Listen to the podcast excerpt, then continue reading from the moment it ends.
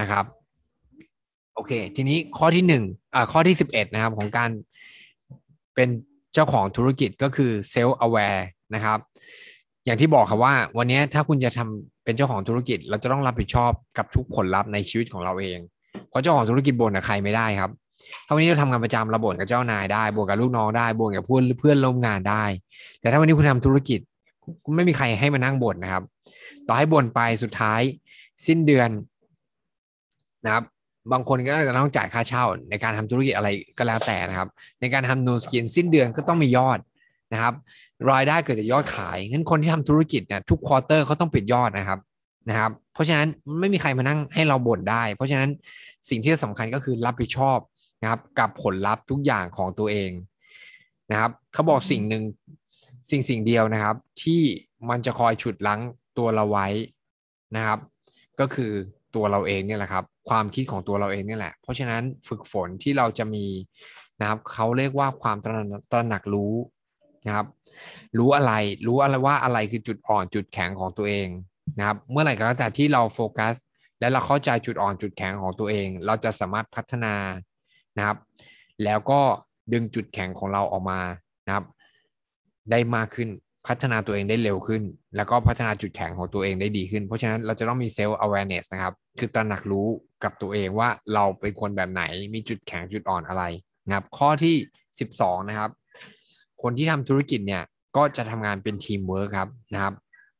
เขาบอกธุรกิจที่ยิ่งใหญ่ทุกธุรกิจเนี่ยจะต้องมีทีมเวิร์คครับนะครับเขาบอกอย่าง Amazon เองเนี่ยคุณเจฟเบซอสเนี่ยก็ไม่ได้สร้างธุรกิจ Amazon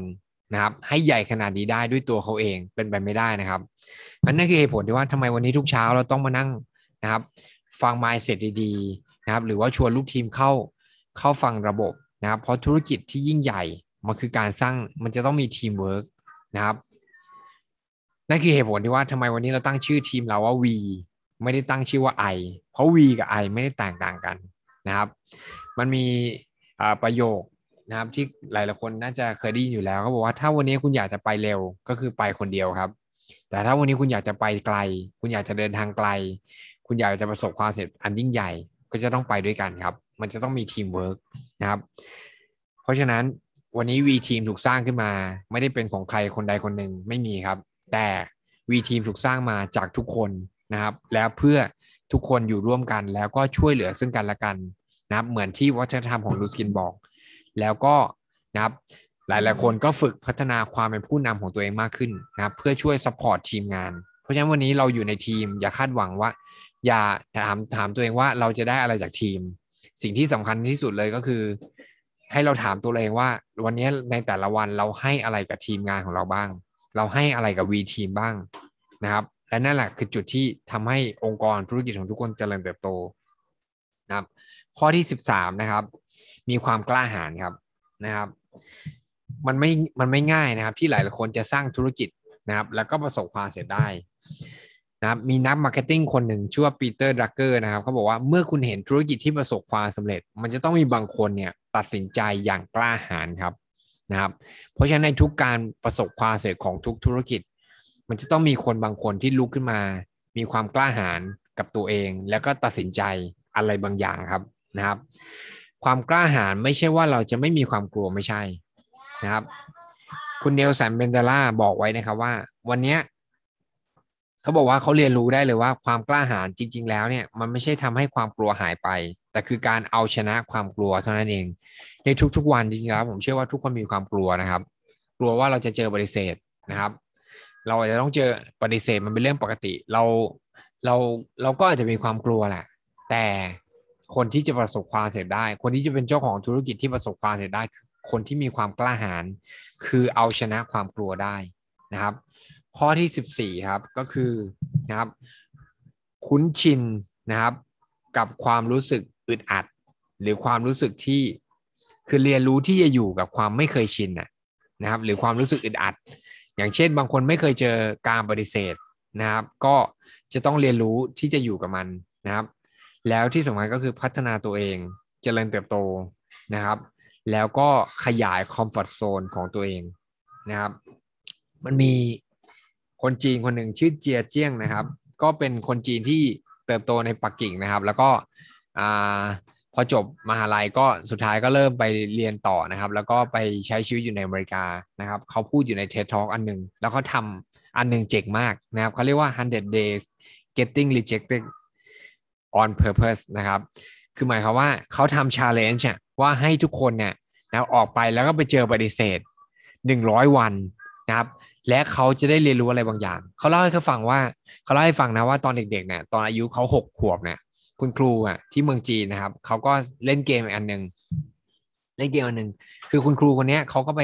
ซื้อของขวัญมานะครับให้สำหรับเด็กทุกคนในห้อง ซึ่งเด็กในห้องเนี่ยมีสี่สิบคนนะครับเขาก็บอกว่าเขาก็สอนว่าอ่าให้เด็กในสี่สิบคนนั้นน่ะนะครับ ให้ไปรู้สึกขอบคุณกับเพื่อนของใครก็ได้ นะครับรู้สึกขอบคุณใครก็ไปขอบคุณคนคนนั้น ไปเรียกชื่อคนคนนั้น แล้วก็ขอบคุณคนคนนั้น แล้วเมื่อคนที่ได้รับการขอบคุณนะครับ ได้ถูกขานชื่อนะครับ ก็เด็กคนนั้นเนี่ยก็ให้เดินไปหยิบของขวัญนะครับ ที่คุณครูเขาซื้อเตรียมไว้ให้นะครับ ก็แต่ละคนก็จะมีคนมานะครับ ขอบคุณขอบคุณขอบคุณของขวัญก็ค่อยน้อยลงไปเรื่อยๆ นะครับ เด็กก็จะเหลือลดลงนะครับใครได้ของขวัญแล้วก็ไปนั่งนะครับใครได้ของขวัญแล้วก็ไปนั่ง ส่วนเด็กที่ยังไม่มีใครมาขอบคุณเลยเนี่ย ก็ต้องยืนอยู่นะครับ จนจนกว่าจะมีคนมาขอบคุณเขาครับสุดจนสุดท้ายก็คือเหลือเด็กอยู่สามคน ซึ่งหนึ่งในนั้นก็คือเขาครับ คุณเจเจียงนะครับ ซึ่งประเด็นก็คือเขาบอกว่าเขารู้สึกว่าแบบนี่มันคือการถูกปฏิเสธอย่างรุนแรงมากๆนะครับ ก็สุดท้ายไม่มีใครมาขอบคุณอะไรเขาครูก็ถามเฮ้ยไม่มีใครรู้สึกว่า appreciate กับสิ่งที่สามคนนี้ทำเลยเหรองั้นเอางี้ล้วกันก็ เดี๋ยวสามคนนี้ก็เดินไป ไปเดินเลือกของขวัญแล้วกันนะครับ แล้วก็ปีนี้เธอก็ทำตัวให้ดี เพื่อนะครับจะมีใครบางคนเนี่ย ขอบคุณเธอนะครับนั่นคือสิ่งที่มันฝังใจเขามาตั้งแต่เด็ก ๆ ครับ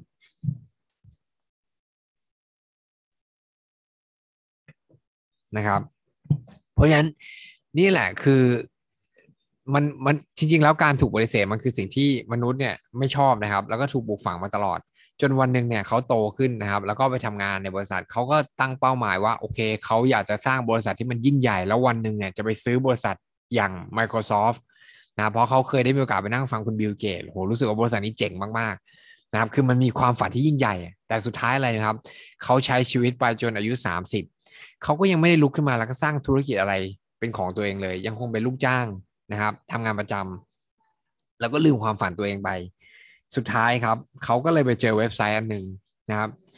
ผมยังไม่ได้ลองเข้าไปเว็บไซต์อันนี้นะ ชื่อว่า w w w r e j e c t i o n t h e r a p y c o m นะครับนะครับเว็บไซต์นี้ก็บอกว่าให้ทุกคนเนี่ยสร้าง challenge กับตัวเองออกไปนะครับถูกปฏิเสธให้ได้ต่อเนื่องกัน 30 วันนะครับ แล้วเขาจะได้เรียนรู้อะไรบางอย่าง นั่นก็สิ่งมันคือจุดเริ่มต้นเลย สุดท้ายเขาก็เลยนะครับทำตามสิ่งที่เว็บไซต์นี้สอน แต่ว่าเขาท้ายทาตัวเองมากกว่านั้นนะครับ โดยการที่เขาบอกว่าเขาจะตั้งเป้าว่าเขาจะถูกปฏิเสธทุกวันเป็นเวลาถึง 100 วัน และดูซิว่าเขาจะเรียนรู้อะไรได้บ้างนะครับ อันที่หนึ่งเลยเขาเลยเขียน list ไว้ว่ามี activity อะไรบ้างนะครับที่เขาจะทำอันที่หนึ่งเลยก็คือ ยืมเงิน 100 เหรียญนะครับ จากคนแปลกหน้านะครับ อันนี้คืออันแรกนะครับ ก็แล้วสิ่งที่เขาทำคืออะไรนะครับเขาก็ตั้งกล้องไว้นะครับ แล้วก็เหมือนกับถ่ายเป็นเป็นเก็บไว้เป็นวิดีโอช็อตนะครับว่าโอเคเขาเดินลงไปแล้วเขาเจอนะคนแปลกหน้าคนหนึ่งก็เป็นรปภคนหนึ่งที่ยืนอยู่หน้าตึกตัวใหญ่ๆครับตัวสูงนะครับ ก็เดินเข้าไปแล้วก็บอกเออคือใจเขาเนี่ยคือเวลาคนที่กลัวการปฏิเสธเนี่ยเชื่อไหมครับว่าเขาก็จะรู้สึกแบบประมาใจเขาเต้นรัวมากๆเขาก็เดินเข้าไปครับ แล้วปรากฏว่า ก็บอกเออเนี่ย เดี๋ยวผมขอยืมเงินร้อยเหรียญหน่อย นะครับรอพอตัวใหญ่คนนั้นเขาก็มอง แล้วก็ถามกันว่าทำไมเหรอนะครับ เชื่อไหมครับว่าสุดท้าย ผู้ชายคนนี้คุณเจียเจี้ยงก็รีบหันหลังทันทีนะครับ รีบหันหลังทันทีหลังจากที่เขาเจอบริเศษแล้วก็เจอรอพอคนนั้นถามว่าทำไมทำไมผมต้องถึงต้องให้ให้คุณยืมด้วย ก็รีบหนีเลยทันทีนะครับเขาก็เรียนรู้อะไรบางอย่างว่าเฮ้ยจริง ๆ แล้วสังเกตไหมว่า ต่อให้เขาเจอปฏิเสธเนี่ย แต่ประเด็นก็คือรปภคนนั้นก็ยังถามเขากลับมาว่า เออทำไมอะทำไมถึงต้องให้เขาให้ยืมด้วย แต่เขาเนี่ยไม่มีความกล้าหาญมากเพียงพอที่จะจะพูดเหตุผลอะไรเลยอะนะครับเขาแค่เดินจากไปนะครับ และรู้สึกว่าอับอายมากๆกับการที่เขาโดนปฏิเสธ นี่คือวันแรกครับนะครับเขาก็เลยทำ challenge อันที่สองครับ ซึ่งอันนี้ตลกมากนะครับเขาไปกินแฮมเบอร์เกอร์อยู่ในร้านแฮมเบอร์เกอร์นะครับ นะครับเขาก็เลยเขียน challenge ตัวเองว่าจะขอเขาเรียกเบอร์เกอร์ refillคือกินหมดแล้วจะขอไปเติมนะครับ ถ้าเราเคยไปกินร้านอาหารอย่างเอาง่ายอย่างแมคโดนัลล์อาจจะมีพวก refill โค้ก refill อะไรพวกนี้นะครับเขาก็พอกินแฮมเบอร์เกอร์หมดเขาก็เดินไปที่เคาน์เตอร์นะครับ แล้วก็ไปบอกพนักงานว่า เออเนี่ย ผมกินแฮมเบอร์เกอร์หมดแล้วเนี่ย จะขอเติมแฮมเบอร์เกอร์เพิ่มได้ไหมพนักงานเขาถามว่าแฮมเบอร์เกอร์เบอร์เกอร์ refill คืออะไรเหรอ ไม่เคยได้ยินมาก่อน ก็เนี่ย คุณยังมีโค้ก refill เลยทำไมวันนี้จะขอแฮมเบอร์เกอร์ refill ไม่ได้ เขาก็ยืนอึ้งอยู่พักหนึ่งแล้วเขาก็จะบอกว่าอะโอเค เอางี้แล้วกัน เดี๋ยวจะไปขอนะครับ หัวหน้าแล้วกัน เดี๋ยวจะไปปรึกษาหัวหน้าว่าให้ได้ไหมนะครับ ก็ไปปรึกษาหัวหน้าเสร็จเขาก็เดินออกมาว่าอะอย่างน้อยๆคือเขาก็ยังยืนอยู่นะเขาเจอปฏิเสธแล้วนะครับ แต่ว่าเขายังยืนอยู่ตรงเคาน์เตอร์ นะครับ แต่พนักงานคนนั้นไปพอไปปรึกษาหัวหน้ากลับมา ก็บอกว่า อะเอางี้แล้วกันเดี๋ยวไว้เรามีแคมเปญที่จะมีแฮมเบอร์เกอร์ refill เมื่อไหร่ เดี๋ยวคุณค่อยกลับมาใหม่แล้วกันนะครับ ก็วันที่สองเนี่ยเขาก็ได้เรียนรู้ว่า เอออย่างน้อยๆเนี่ยนะครับเขาก็บอกเหตุผลนะครับว่าทำไมวันนี้เขาถึงอยากได้สิ่งเหล่านั้นนะครับ นั่นคือสิ่งที่เขาเรียนรู้กับตัวเองมากขึ้นนะครับ แล้วเขาก็ทำนะครับ challenge อันที่สาม นะครับ ก็คือการที่ไปซื้อโดนัทครับ แล้วขอโดนัทนะครับ คนทำโดนัทให้เป็นรูปนะครับ สัญลักษณ์โอลิมปิก ถ้าใครเคยดูโอลิมปิกนะจะเป็นรูปโอลิมปิก ก็จะเป็นห่วงกลมๆห้าห่วงที่มันที่มันเอามากรอบเป็นกลุ่มกันนะนะครับ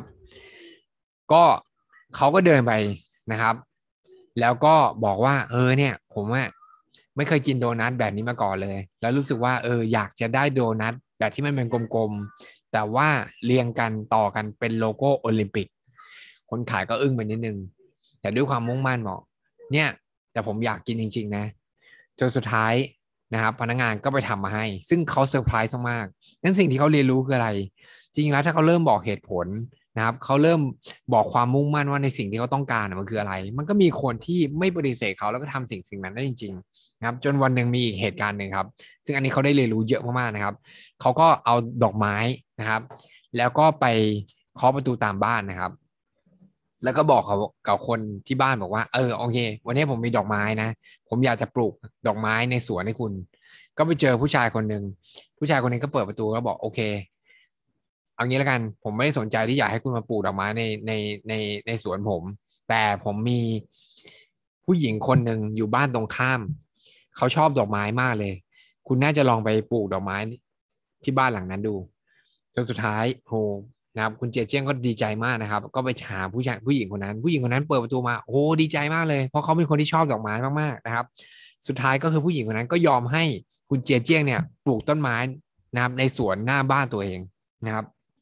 เพราะฉะนั้นจริงๆแล้วเขาเรียนรู้อะไรครับ กับการถูกบริเสธครั้งนี้ มันก็เหมือนนะครับ ถ้าวันนี้เราไปนำเสนออะไรให้ใครอะนะครับ แต่ปรากฏว่ามันไม่ตรงความต้องการเขาอะเขาก็อาจจะไม่ซื้อของเราจริงไหมแต่ว่านะครับ เราสามารถที่จะได้ขอรีเฟอร์เขาได้นี่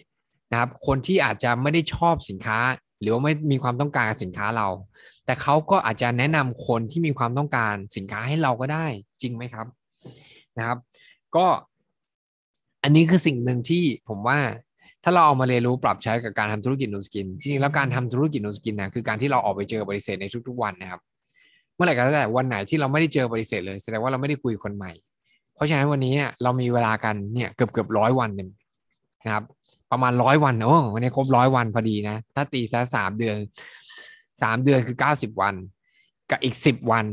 สุดท้ายของปีนี้ทำไมเราไม่ลองท้าทายตัวเอง ลองทำวันเห็ด100 day rejection 100วันที่คุณจะเจอบริเสธทุกวัน ออกไปคุยคนครับนะครับ เจอบริเสธแล้วคุณส่งยิ้มให้เขานะครับ แล้วเราคุณลองสังเกตตัวคุณเองว่า คุณเรียนรู้อะไรบางอย่างได้บ้างนะครับ จากสิ่งเหล่านั้นนะครับ ผมแนะนำว่าเรามาลองทำ challenge กัน เดี๋ยวผมจะทำนะครับ ในวันนี้ออกไปเจอบริเสธกันนะครับ แล้วคุณลองดูตัวคุณเองว่าคุณเรียนรู้อะไรบ้าง แล้วสนุกกับมันและยิ้มกับมันนะครับ เหมือนกับเป็นเรื่องตลกนะครับ ว่าเออวันนี้เราจะเจอปฏิเสธจากใครบ้างนะครับ และสุดท้ายข้อที่ 15 ครับนะครับเขาบอกว่าคนที่จะเป็นเจ้าของธุรกิจได้เนี่ยจะต้องมีความเขาเรียกปรับตัวครับปรับตัวนะครับ วันนี้เรามีเป้าหมายที่ยิ่งใหญ่นะครับ มันไม่มีทางนะครับที่เราจะมองเห็นบันไดนะครับ เวลาเราขึ้นบันไดสูงๆเนี่ยเราจะไม่มีทางมองเห็นบันไดทุกขั้นได้นะครับ ทั้งหมดนะครับ แต่หน้าที่เราก็คือแค่ปีนขึ้นไปในแต่ละสเต็ป นะครับ แล้วก็ในแล้วในเส้นทางที่เราเดินไปเนี่ยนะครับ เราจะเจอเหตุการณ์หลาย ๆ อย่างที่เราจะได้เรียนรู้และนั่นแหละครับ เราจะเริ่มปรับตัวแล้วเราจะกลายเป็นเจ้าของกิจการที่เก่งขึ้น เพราะฉะนั้นเรียนรู้กับการถูกปฏิเสธครับ ในแต่ละวัน ว่าวันนี้นะครับ เราออกไปเจอเราเจอปฏิเสธแล้ว เราเรียนรู้อะไรบ้างกับการนำเสนอในวันนี้ อะไรทำให้เราปฏิเสธ อะไรที่ ทำให้ prospect คนนี้ยังไม่สนใจในการทำธุรกิจนี้ อะไรคือสิ่งที่ทำให้ prospect ยังไม่สนใจกับสินค้าที่เรานำเสนอ ถ้าเราไม่รู้เราวิเคราะห์ไม่ออกลองถาม prospect ดูครับ อะไรคือสิ่งที่ทำให้คุณปฏิเสธ ธุรกิจนี้ในวันนี้ อะไรคือสิ่งที่ทำให้คุณปฏิเสธสินค้าที่ผมนำเสนอในวันนี้ ช่วยบอกหน่อย จะได้เอาไปปรับปรุง และทำให้ธุรกิจนี้ผมเก่งขึ้นนะครับ ก็ฝากไว้นะครับสำหรับ 5 ข้อของการเป็นเจ้าของธุรกิจเป็น EP 3 นะครับ เดี๋ยววันจันทร์หน้าก็จะเป็น EP สุดท้าย ก็หวังว่านะครับ การปฏิเสธมันไม่ได้ทำให้เราตายนะครับนะครับ สิ่งที่สำคัญที่สุดเลยก็คือนะครับ เรียนรู้กับการปฏิเสธ แล้วก็อย่านะครับ อย่ายอมรับกับการปฏิเสธว่ามันคือความพ่ายแพ้นะครับ เปลี่ยนการปฏิเสธให้กลายเป็นโอกาสนะครับ อย่าวิ่งหนีการปฏิเสธ นะครับ แต่ภาษาอังกฤษเขาเรียก embrace คือโอบโอบกอดมันนะนะครับ โอบกอดมัน แล้วก็มันคือ part หนึ่งของการเจริญเติบโตนะครับ ก็เดี๋ยวเย็นนี้นะครับ เราจะมีนะครับดรเทคนิคการแพทย์หญิงชวนชมมวลประสิทธิพร upline ที่สุดยอดของพวกเราทุกคนจะมาให้ความรู้เราเกี่ยวกับเรื่อง ageLOC Reset นะครับ เพราะฉะนั้นผมอยากให้ทุกคน เชิญคนใหม่ชวนคนใหม่มาให้ได้มากที่สุดเพื่อมาฟังพี่แหม่มกันในเย็นวันนี้นะครับ BDM อัปเกรดกันตอนสองทุ่มนะครับ ก็หวังว่าวันนี้จะเป็นเช้าวันจันทร์ที่อากาศเย็นๆนะนะครับ ก็จะเป็นเช้าวันจันทร์ที่ขอให้ทุกคนสร้างผลลัพธ์ แล้วก็ออกไปเจอปฏิเสธกันทุกๆวัน แล้วก็ยิ้มรับนะครับ แล้วก็ขอบคุณคนที่ปฏิเสธกันนะครับ วันนี้ขอบคุณทุกท่านนะครับ ขอให้เป็นวันที่ประสบความสำเร็จสวัสดีครับ